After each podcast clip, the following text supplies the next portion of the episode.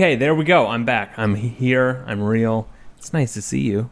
We're doing this. It's nice to see you. I'm coming to you from London, which has been lovely. Great weather. I'm not coming to you from London. I always uh, I have- am surprised about the sound of seagulls here, because I guess it's just close enough to the water that they really. There's just so many seagulls. It's kind of weird. I don't hear any other birds in this whole city. Uh, are you not a pigeon fan? How do you feel about pigeons? Are you pro yeah, what do they sound like? They're around, but what do they really sound like? I don't know pigeon. Oh yeah, yeah. Well, I never really, I never really hear those in the trees. But Oh well, you're you're missing out. I I love a pigeon. Uh, I'm glad there are pigeons in Baltimore. That was a greatly missed mhm. uh, bird. A lot of pigeons in Amsterdam, and then we moved to Mexico, and there are less pigeons in Mexico, at least where we were living. And now pigeons are back. Pigeons are the most beautiful bird in the world, but because they're ubiquitous and uh, trash monsters, we ignore them and pretend like they are ordinary. yeah, they're like flying they are not. rats, but they're they're they're pretty. No. I agree. gorgeous. They are They're- gorgeous. they Sorry. have purple, sparkly, shiny. It's it is a perfect bird, and to I will not stand for pigeon slander. Flying rats, It- come it, on. It must it must be the like most photographed str- street photography animal. It must be the pigeon because you know they're so yes, prevalent in cities and that's where all street photography occurs. And I feel like I've seen for whatever reason pigeons utilized uh really beautifully. You're right. It is a beautiful bird. Thank you for opening my eyes. I guess I never really Beautiful thought of bird. it that way. But they're cool. I'm, I've always been a fan of pigeons. Yeah. Anyway, so London's been great. uh, it was a very busy workshop yesterday, about 30 people, and uh, it went really well. Uh, my co-workshopper teacher Liam was wonderful. Uh, I met him for the first time, but I was on his podcast maybe six months ago. Um, but yeah, we met the first time actually Monday evening uh, to just check out the studio space where we were teaching, uh, and he's really cool. He's been doing wedding photography for like over 20 years or something like that. So kind of, kind of was surprising. this your when- first workshop in a while? Um, In a minute, hmm. right? Yeah, it is. I know you have some coming up, but like this was the first one that you've taught this year, or Yes, is that I right? think so. I really can't remember, but um, the format was different than like my normal solo workshops. It was a shorter day overall with a little bit more relaxed kind of uh, in between break times. Normally, I do take breaks, but they're really quick, and I do a lot of lecturing. And there's one live shoot with a couple, and then we come back and I edit everything and show people all the images up on the projector. Uh, this was more, um, we each lectured for about an hour, kind of outlining our process, and I went into great detail to kind of try and explain this new process I've been using to get inspirational ideas while actively shooting. So that was really well received, thankfully, because it's the first time I've ever tried to explain it and see what people thought and what the reaction to it was. And um, and then we went out and shot for two hours straight. it was a lot of shooting. Uh, same couple, but we split the groups into 15 people each, and then we swapped groups. So it was um, a lot of shooting. Yeah. It's like shooting two engagement sessions back to back or something. It's a lot for your brain. And then it's really hard to remember uh, all the talking points that I like to hit um, when I do back to back because I kind of forget what I have already said or haven't said the second time around. But it went fine. It was good. I'm really. I was just looking through the Hit me- photos. hit me with uh, a- this morning. Hit me, hit me with a sample talking point. What what is a what is a Oh. what is one of your go to? Yeah. So just kind of with the live shoot uh, portion, I sort of do a lot of talking up front, kind of explaining uh, some of the expectations as with the couple, how I tell them. Uh, if you're not hearing from me, assume whatever you're doing is exactly what you should be. I always make a point to say that, um, just so that people, uh, you know, I also generally point out that if you're doing the opposite thing for too long, I will let you know because uh, you don't have to think, are we smiling for this? Are we being serious? Um, yeah, if you're doing the opposite thing for too long, I'll, I'll let you know. And I don't want you in your head about that. As long as your energy is focused on each other, that's a great kind of safe space to always be at. So just focus on each other, and I'll tell you if anything needs adjusting. Um, I also talk about how I ask them if they have anything in their pockets that I can carry, so that we're not dealing with cell phones and wallets and stuff that have to be shuffled around if we sit down or if it's you know creating a weird shape in their pocket. Uh, those are a few of the starting ones. Just kind of generally talking through how I, I try and empower uh, clients to have you know veto power.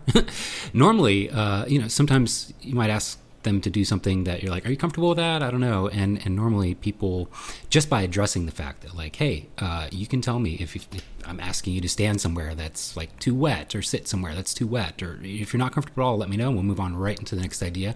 Normally, just saying that um, wins them over enough that they just do anything you ask them to.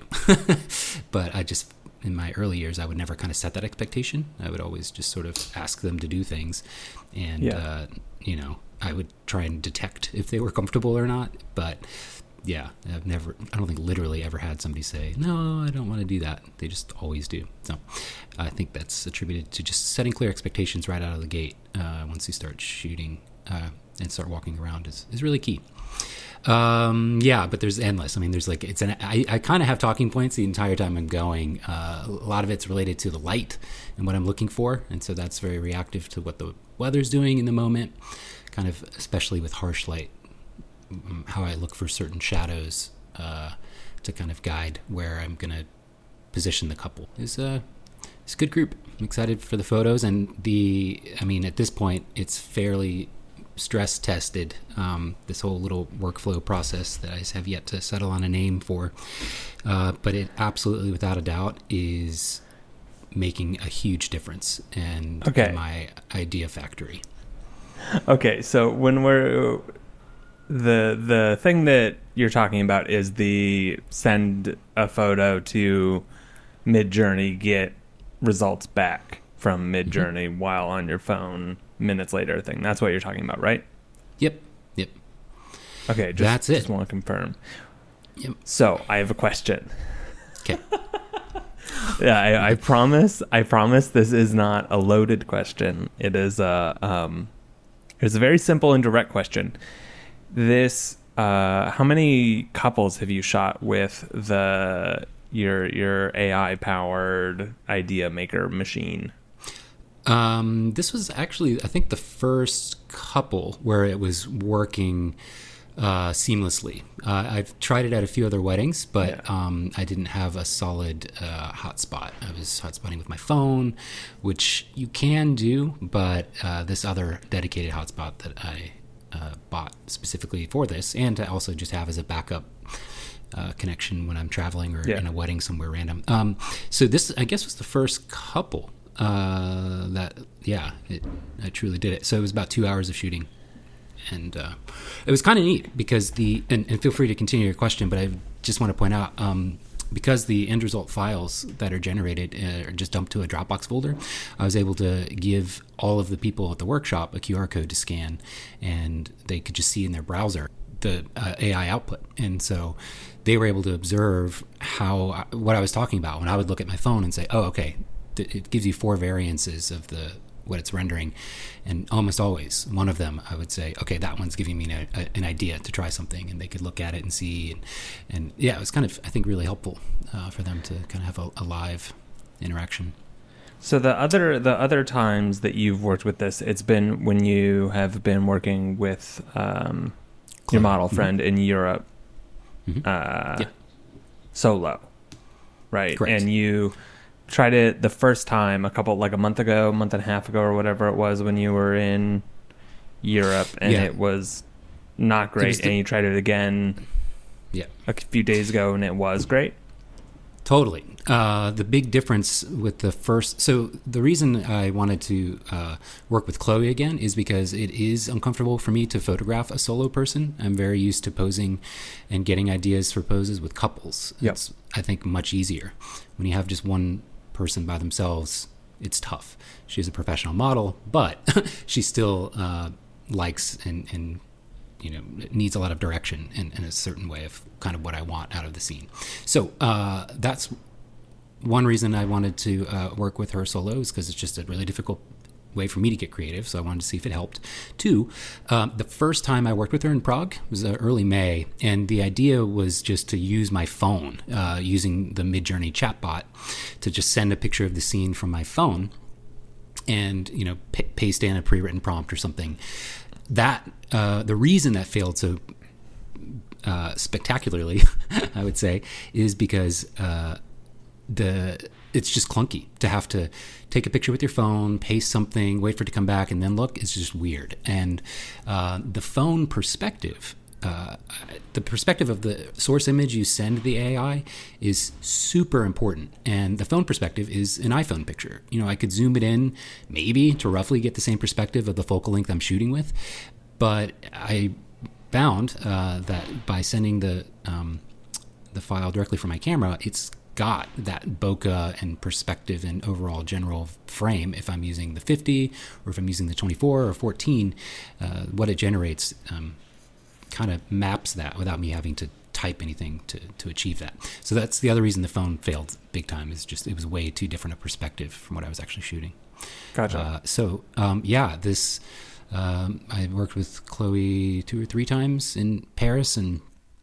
Mont Saint Michel and uh, filmed. Uh, somebody uh, came along, a very helpful woman named Claire, who's also a photographer, and she filmed the the process of working with Chloe. So I'm gonna, yeah, just kind of edit that together. The big thing for me was even with the workflow and the the whole process being rock solid. Uh, is it actually making a difference? You never know until you've had time, and I think we've talked about this before. Like you need that yeah. That time to see. Uh, but I can already, f- I can feel it. I can see it in the, Okay. the work from yesterday. Yeah. Okay, okay. Let me let me let me hit you with my very simple question before we keep going on that line of uh, thinking. My very simple question: Is it not just that you took photos with a single person again? Right? Like, is it is it the Oh. AI or is it the fact that you've been practicing this style Because- of photography that you don't do? Ah, I mean, it's, it was two months ago or a month and a half, so it's not like it was fresh. Uh, but the thing is, I felt it even more yesterday with the with the couple, photographing the couple. The the idea is Okay. I was just no, I was just checking. Oh, okay. You- Because like Okay, cool. you don't you don't take photos of single people and so like taking portraits of individual and then having it go better the second or third time is like, well yeah, no shit, Sam. You practiced. Totally, yeah. And I mean, we have more time, and it's a it's a beautiful location. So is Prague. So of course, but uh, no, no, no. It it definitely Okay. um, is helping in a way that uh, is, is different than a comfortable or comfort thing or a chemistry thing uh, between me and who I'm photographing. It's it's I can literally feel the the um, like ideas in my brain firing up in a completely energized way. Uh, it's hard to describe. It's it's sort of like you know you see an inspiring photo that you may save to uh, an album or something because you want to like reference it and and I mean, that's what I used to do a long time ago when I was getting started, just like a little album so I could remember poses or something like that. And and that can be very helpful. I think everybody kind of knows that feeling of like, oh, I love this photo. I wonder if I can like create my version of it. That's that's pretty exciting. But what's cool about the uh, AI output is that it doesn't recreate the person's face perfectly or anything really perfectly, but it has enough similarity because it's weighting the source photo so heavily in the, the way that I've written the prompt that they have the right color of clothing, they have the right shape of clothing, they have the right bone structure. It's very similar to the bone structure of the person or people you're photographing. And so, and the context of, the environment and the light is also very much what's actually there. So you're looking at this like, um, what would you call it? I mean, there's people have names for them, almost like a Pinterest or a mood board uh, of exactly what you actually have to work with. Uh, it's kind of kind of cool. I mean, very cool. I don't want to like Yeah. oversell it. The problem is now that I'm finding because I'm convinced, and you know, uh, more time is not necessary for me, but it would be nice to have more um, examples to show people of like, how, here's the inspirational photo from the Midjourney. Here's the direction I took it, and bam, you can like see the the improvement. But uh, the problem is going to be if anybody else wants to do this, I have no idea how to uh, set that up. because it's like four or five different services that all have to talk to each other, and it's such a pain Yeah. to set up. Like I, I, I could do it, And Midjourney doesn't have a real individual API. No, they don't. Yeah. Yeah. and so technically uh, you could get banned. And so this might change also and break. Yeah, that's true. But also, um, I think they are working on an API. So once the official one is out, I'm sure it'll actually be even easier and more functional. But yeah, I do want to be able to like set it up and let people use it somehow. But it's not cheap either. That's the other thing. Once I add up all the costs for all the various services, it's like, oh wait, this is like kind of expensive. it's maybe like I don't know. How expensive are we talking month. here? Like hundred bucks a month. Because you have to pay for the the um, the faster rendering speed in Midjourney. Uh, that so that puts you on like the fifty dollar tier. You have to pay for another service that does a lot of the automations. That's um, in order to get that to be fast enough, you have to be on like their fifty dollar tier. So it's actually over hundred dollars a month. One thing I was thinking was that I could just pay for the very expensive tiers on all the services and then just provide this thing as a service, set everybody up through my account because you wouldn't technically need uh, your own account to do this. Uh, if you were able to just set your camera up, I could give you FTP access, I could give you a dedicated Dropbox folder where all the files go, and then bam, just set it up that way. Uh, and that would keep the costs down because if I was paying, you know, if I charged somebody fifty dollars a month, or if they were on like that tier on my work or on Patreon, uh, that would be enough to you know cover the overhead of however a couple hundred dollars a month I'd have to pay for the you know premium enterprise plan on all these services. You know, if I had hundred people using it, I would definitely have to pay for that. So anyway, a lot of thoughts spinning around about how to actually get it out there in the world. I could also just post the um, all the instructions of how I did it, but it's way too complex. I, I think uh, one in a hundred people would actually take the time to set it all up. I think so. we'll see. I mean, that's that's that's still pretty good. That's a pretty good number, tbh. If Maybe. it was one in a hundred. I don't know. I don't know how many. Pe- I don't know how many of those hundred people are going to pay for it. If it's just hundred dollars a month or uh, fifty dollars a month or whatever. So I think um, I, I don't know. I, that's a really good question. It's tough to explain because it's a process and a, a kind of method of shooting that's never existed before that I'm aware, and it's such a seamless, real time kind of way. It literally, I was getting turnarounds in like a minute right to my phone, so it was very seamless. So over time, as people become aware of like what the heck this is, I think they they would be willing to pay. It it's seriously firing up like a very new creative energy in my head. It's awesome. I'm so excited. And what's really crazy is it's not even always uh, a totally new idea that I've never tried before. Half the time, it's just reminding me of something of a pose or a composition that I've done before, but had like forgotten about. and Yeah. it just like motivates me to like, oh yeah, I need to try that. Uh, sideway pose or something that I did once two years ago and really liked, but never remember. Uh, that that kind of stuff is, is also I find very valuable. It randomly decided to create a motion blur photo where the subject was still in one and the uh, other person was moving, and it's like, oh yeah, I do this all the time. I, I, I just hadn't thought to do it. The uh, the only other thing I noticed was you have to be careful about the looking at your phone aspect because at first I was just constantly like checking my phone like to and and uh, you know the, the body language and unspoken process of doing that while shooting uh, pe- photographing people is is kind of weird. Like you don't want them to feel like you're disconnected or not engaged. So you kind of have to be a little more uh, selective about maybe just looking at it as you're walking to the next shot or something like that. Uh, that's the only other thing i'm still kind of feeling out. The other kind of aspect that i'm wrestling with is it's almost never a good idea to explain exactly what you're going for in a shot. I mean, you can maybe loosely get like explain Yeah. something, but I, I find that if I over explain like how why I'm using a prism and what it does and all that, people are just like, "What are you talking about?" It's really hard to understand if you're not a photographer, even ba- really basic concepts. But one of the things I'm struggling with is is do do I show them the AI output as something that I want to achieve or go for, or do I just try and instruct them into the the pose or the position or something? Because it's so so much easier to just be like, oh, can we try this and like show them the thing, and then they immediately see and get it. But as the person being photographed, I don't want them to think. I don't know. It, it might just be weird if you're just a wedding client that knows nothing about photography or what I'm trying to achieve with that. So I also think there's the probably that level of um, here's a you know it, it kind of hits at that same like can I see the photo right like No, Yeah. but you can see an AI rendering of y- your photo we're about to take. Like that's not. Uh, That's weird. It's so weird. uh, that's a weird one. The thing is, too, a lot of the AI renders are hilarious uh, because they'll give you like an extra elbow. yeah, because they're coming because they're bad, right? Like They're bad. the Yeah, the shapes are helpful, but like the actual Exactly. renders are all trash. pretty much. Hashtag Uh, for now, you know, it, it's something that For actually, yeah, hopefully for always. But the uh, yeah, uh, those are the only two parts of the whole process where I'm like, I don't want to have to explain what I'm doing. I would like to be able to just do this in the background and operate like normal. Um, so yeah, it's interesting. It's it's exciting. I'm I'm really jazzed up about it. The only other gotcha, I guess I keep saying the only, but there's there's a few here. The the only other four things yeah, that are problematic. The- so the only other thing that I was mentioning is the Canon process of getting an, an image off your camera is stupidly confusing to set up, but once you get it, it's it's easy. Then uh, all you have to do is hit the set button, and you can jump right back into shooting while it's sending in the background, which is great.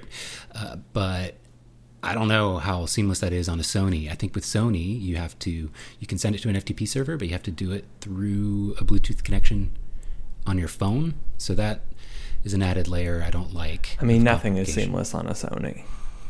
Yeah, That's just right. that's their whole vibe. Their their user experiences. Eh, Not you'll so- be fine. They actually they literally had like an app store.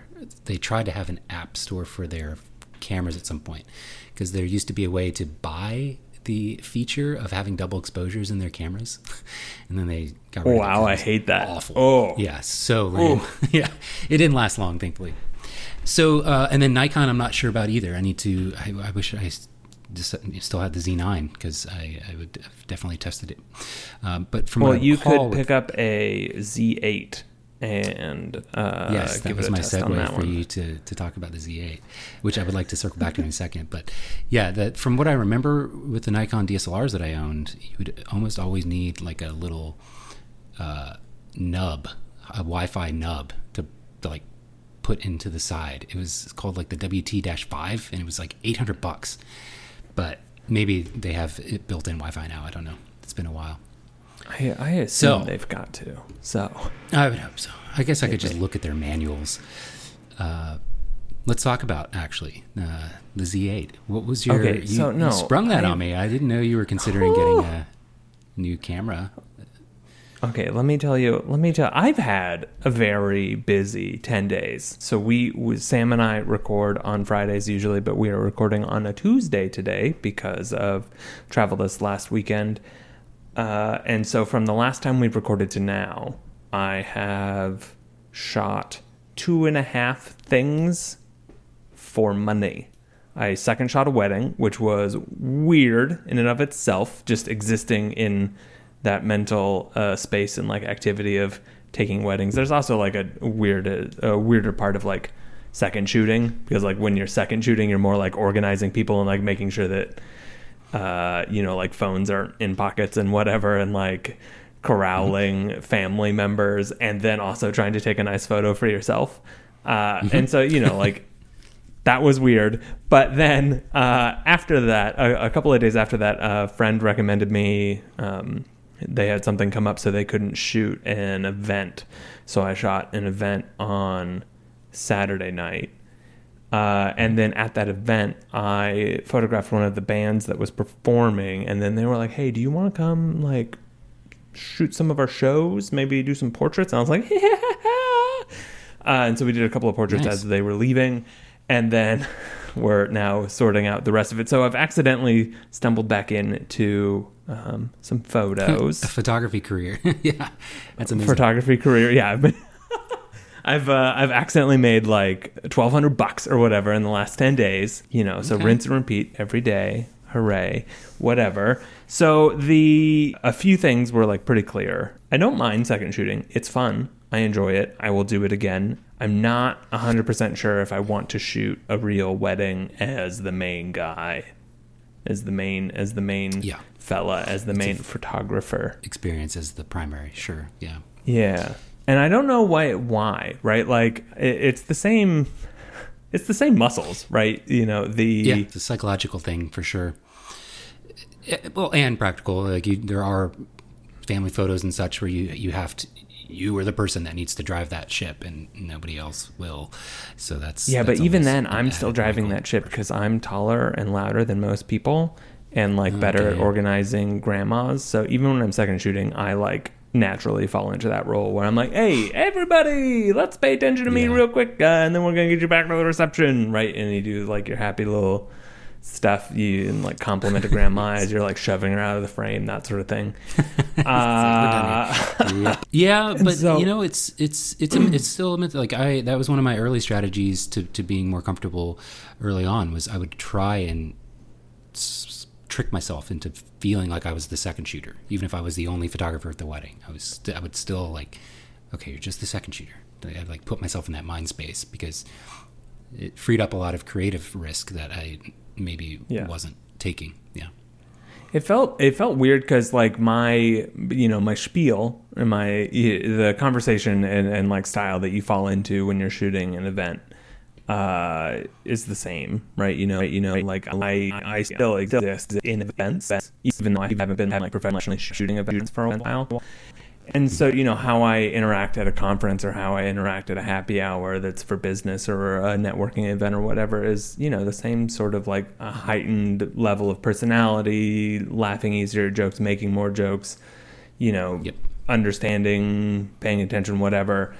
And that doesn't change. And that um, naturally leads to feeling like um, oh this is like an easy transition into oops right? Like there were moments when i was at the wedding where i was like i'm not for shooting.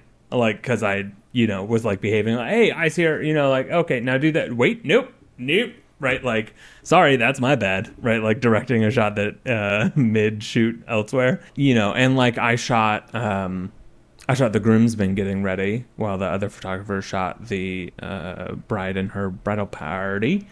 And uh, there's something like very enjoyable to me to successfully get a bunch of frat boys from college to all hop in the bed with their groom. Uh, you know, like getting ready photos, like, okay, everyone hop in bed. And they're like, wait, what? And it's like, all of you in the bed. And they're like, yeah, let's be weird, right? Like that level of Nice. uh, I've I've personally stuff is fun that, and easy I'm- to do for me. Yeah, Oh my god, I'll here. send you I'll send you the photos. They're great.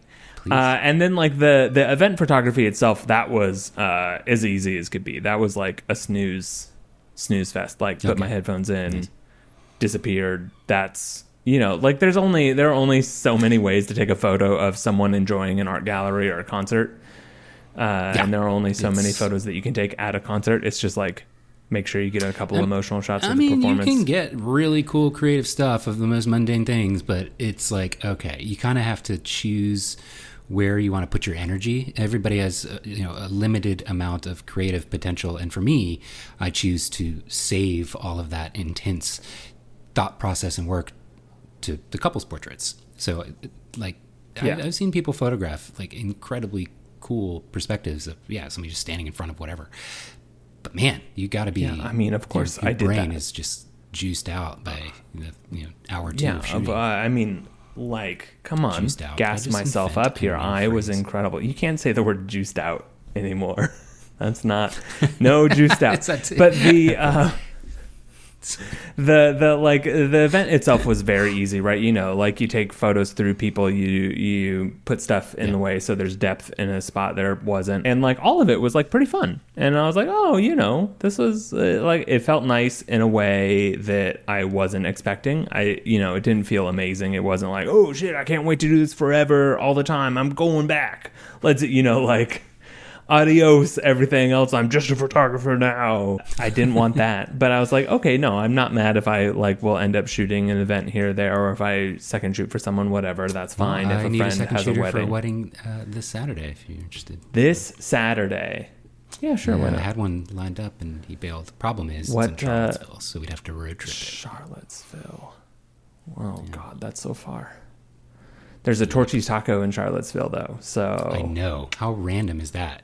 It's is their their last time I drove through. expansion. It's beautiful. Um, what time? Uh, we should not plan this thing because on the We can- we can- okay. Yeah, we can plan. We can plan this post recording. Uh, What is, can I just ask, this might be useful for listeners that are photographers. Do you, being the marketing copywriting expert that you are, have a good way to posit the question on uh, social media of like, hey, I need a second shooter, like when it's last minute or something, uh, without it seeming like, like I, I'm not going to post on social my socials like, hey, I need a second shooter for this Saturday because my client will for this Saturday we'll probably see it and be like, what the fuck? but Yeah. yeah. I did genuinely have someone lined up that canceled on me like two days ago. So I'm like, hmm, I do like the superpower of having a lot of followers. It removes a lot of friction when you need something, but that's an awkward one. Like the phrasing Yeah. of it.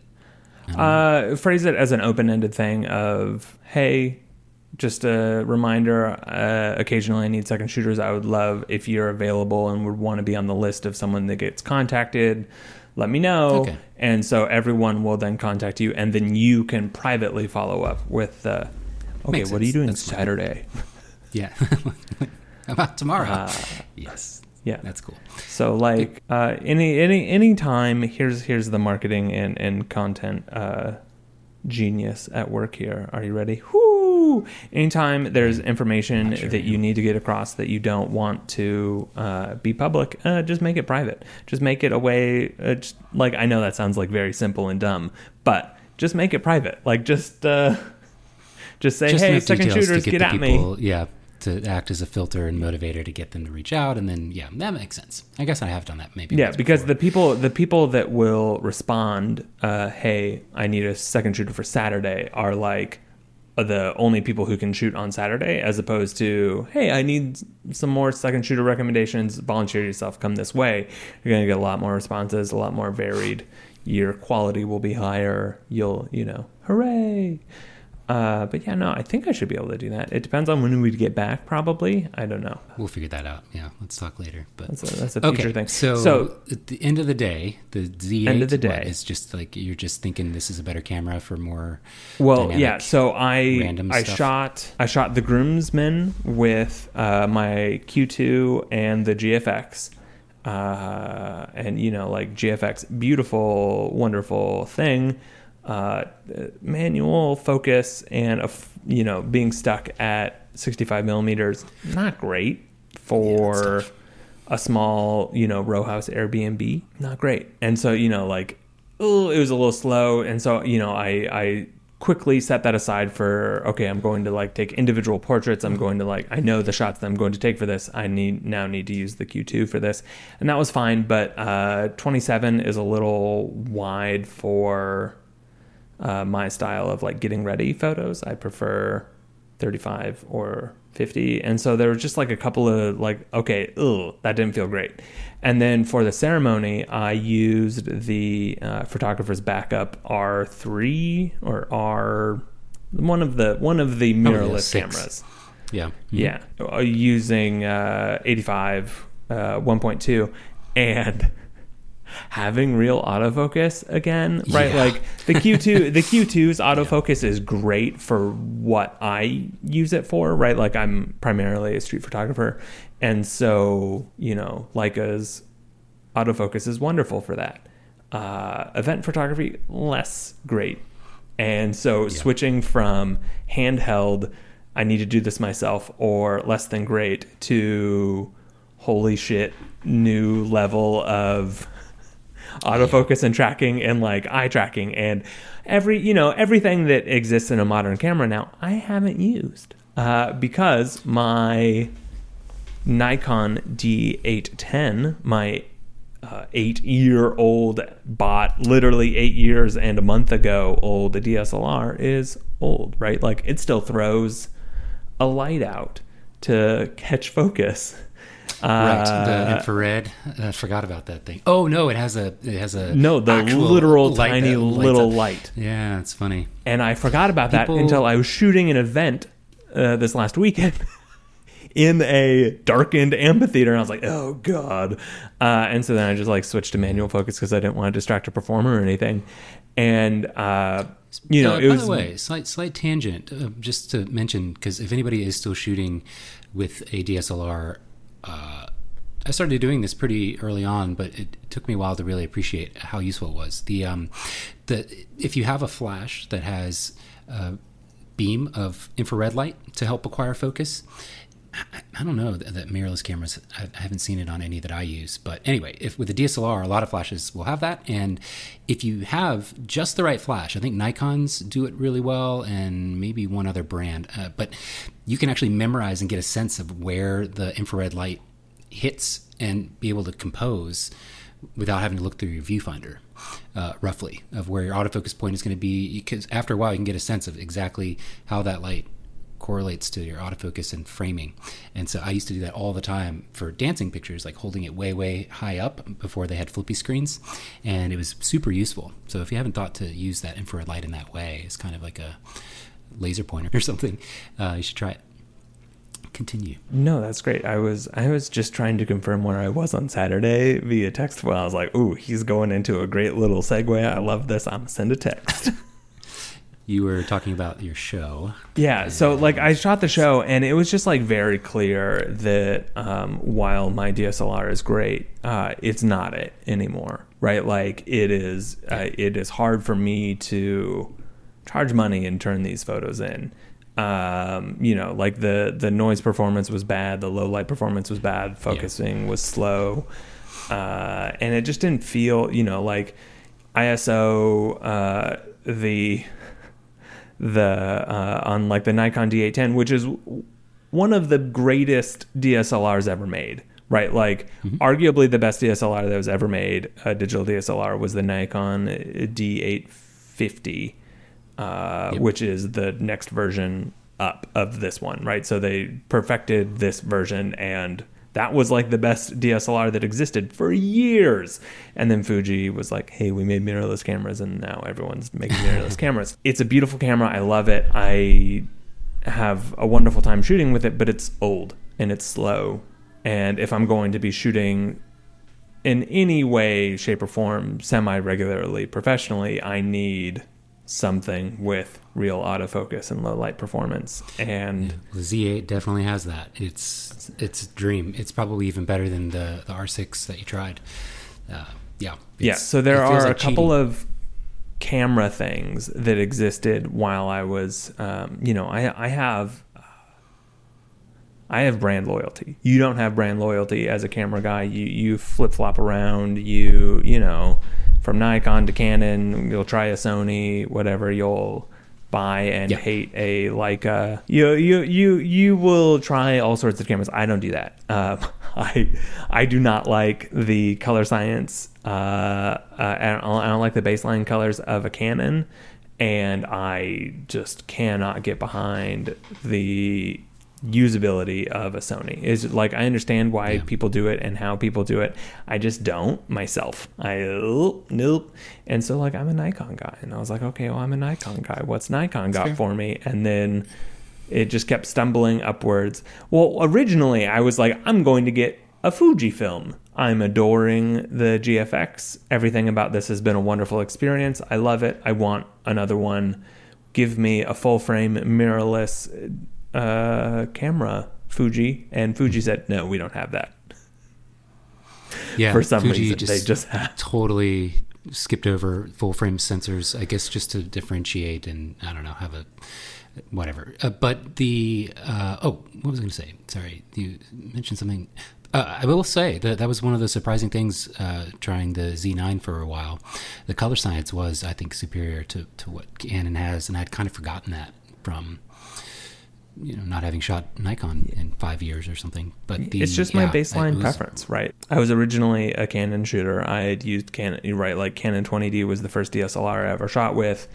Uh, well, I mean, the first SLR I ever shot with was the A1, right? Like Canon family through and through growing up, and then uh, digital cameras existed. Hooray! Had a 20D, a 30D at work, a 50D, you know, like professionally, 5D, Mark 2 in the studios I ran like uh, Canon all the way. And then I um, took a in 2015. Uh, I took a last minute flight to Guatemala to work with a medical nonprofit uh, to take photos and, and video for their uh, work down there with the indigenous population. And I didn't want to take a cropped sensor. I wanted a full frame sensor, so I emailed the multiple like lens rentals and uh, Lumoid and a few other that don't exist anymore. I was like, "What do you got for me?"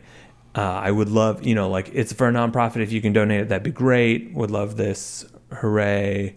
Uh, and one of them was like, "Yeah, sure, whatever, man. We'll send you a thing for a week. Have a great time in Guatemala." Um, That's cool. and I was like, Nice. okay, I would love this. Give me the Canon Mark, you know, 5D Mark 3. Let's go. And they were like, we don't have that. uh, but we have the Nikon equivalent.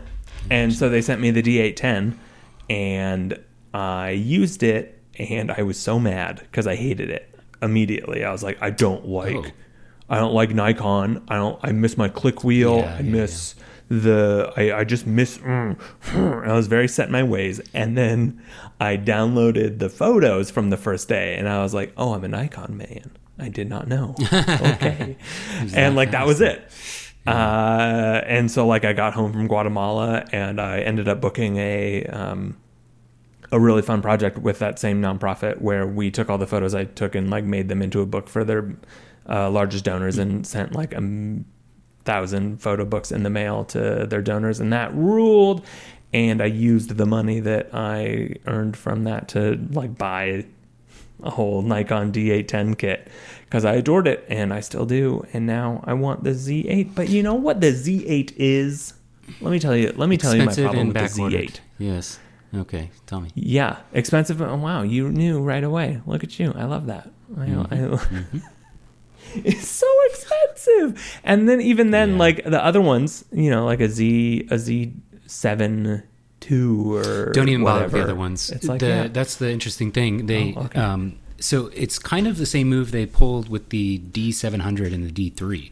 They've taken all the features, the sensor, the autofocus, everything from the flagship uh, Z9 and crammed it into a much more convenient smaller body, the Z8. So it's expensive, but you're getting actually a ton of value relative to the features and the cost because it is as good or better as the Z9 and uh, yeah, they, that was one of the reasons uh, the D700 was so wildly popular back when uh, Nikon released that because it had the sensor with the low light um, performance of the D3, which everybody was like, "Oh my god, it's amazing!" That and, and it's always been funny to me that Nikon wasn't more popular because uh, not only the color science but the autofocus and the features and the way that they implemented autofocus was has always been superior to Canon. I think Canon just literally won out, at least in the wedding market, because they had 1.2 aperture lenses, and there was a look to the lenses that argu- you know, arguably is better uh, in terms of Yeah. character in bokeh, but the Nikon options, the lenses aren't bad, and a lot of people shot with like third-party lenses anyway. Back when you could do that, uh, can't do that on Canon at least right now. But the uh, yeah, the autofocus, I, it was odd to me because I would teach workshops and like everybody would be shooting Canon. I was like, why don't they shoot more like I do?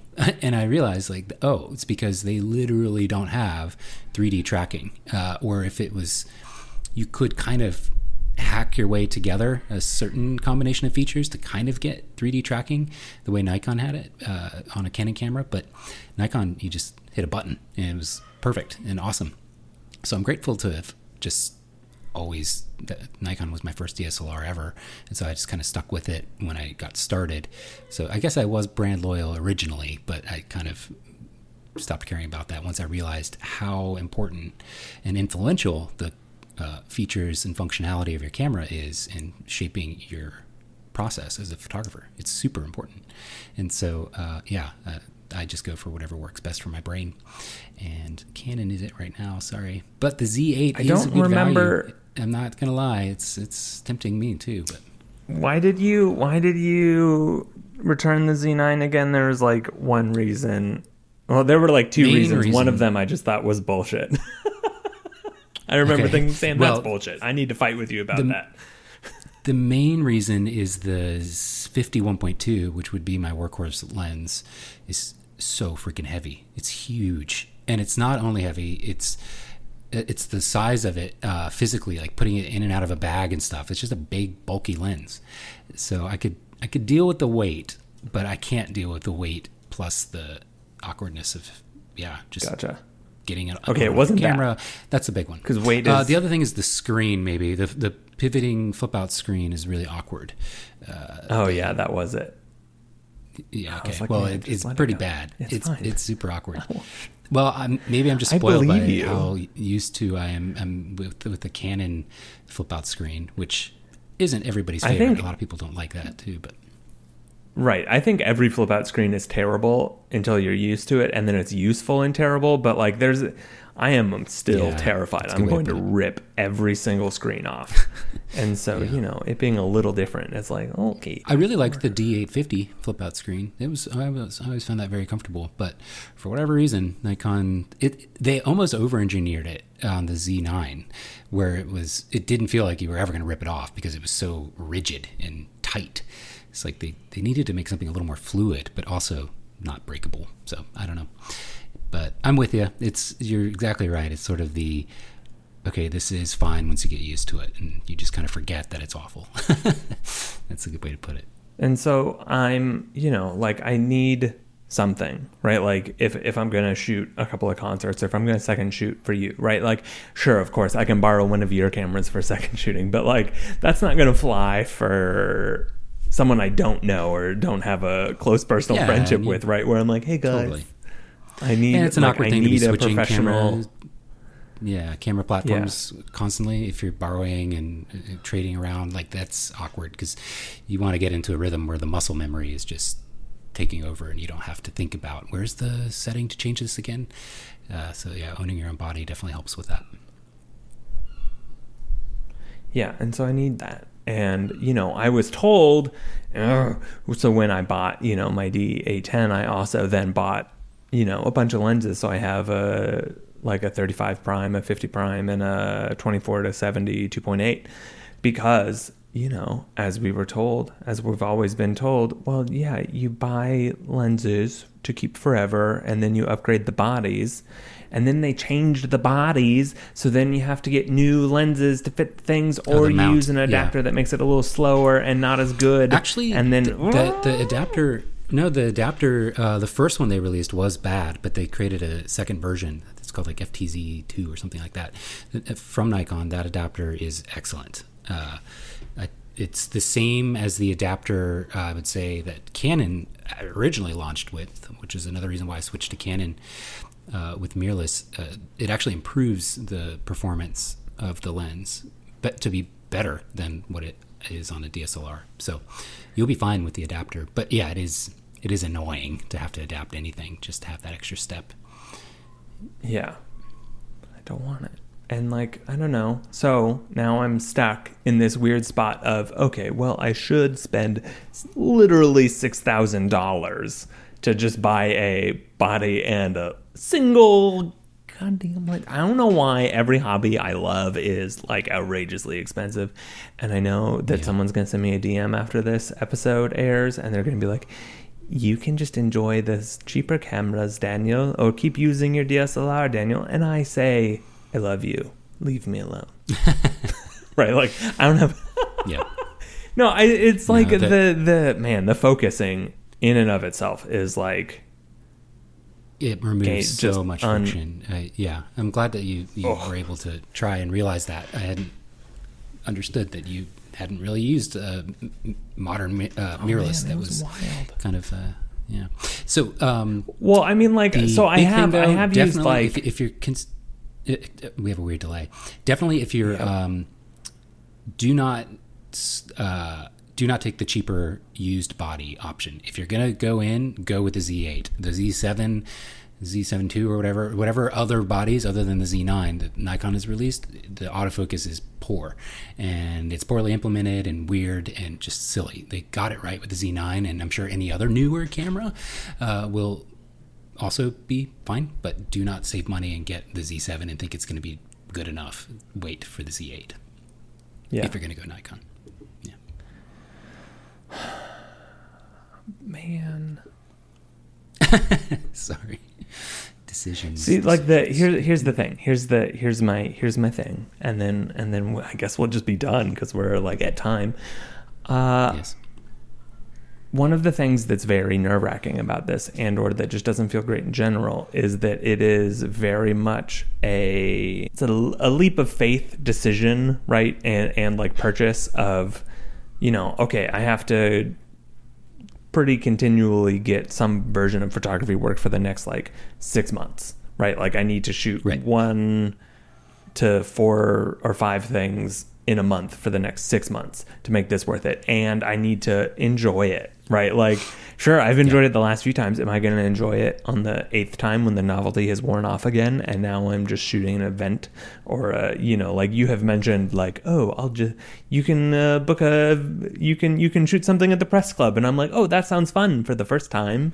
But the second time or the fifth time that I have to drive 90 minutes to DC to take photos Right. of people in suits Yes. under fluorescent lights uh, for an hour and a half and then drive another 90 minutes back and then edit those for another night and suddenly i've spent you know seven hours to get paid 500 bucks to like uh, and then it, you know like it's a Yeah. it's a weird just to break even on the body that you then realize you don't want to use because you're not happy with the things that you're booking.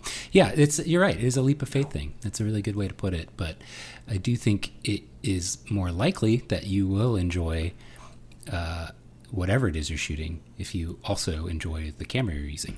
And if you're frustrated or know that there's a better one out there or something like that, you're going to be thinking about that while shooting, and it's gonna it's going to impact the quality of your enjoyment. spend a lot of yeah i've spent like a lot of time over the last couple of months being weird about cameras in general because i have now you know have access to uncle sam's camera emporium and uh, you know like borrowing all these different cameras has been really fun but it's like oh there's so much i enjoy about photography and there's also so much that's like at the edges that's like awful right? Like there's so much weird friction that comes with photography and sometimes that's that's like really great and needed right? You know like the friction of manually focusing the gfx or uh, shooting wide open and manually focusing the gfx i think is like the thing that works for me, right? Like that is why that camera has been so prolific for me and why it's felt so good is because it's hard and it like requires me to slow down and be a little bit more careful. And because the file sizes are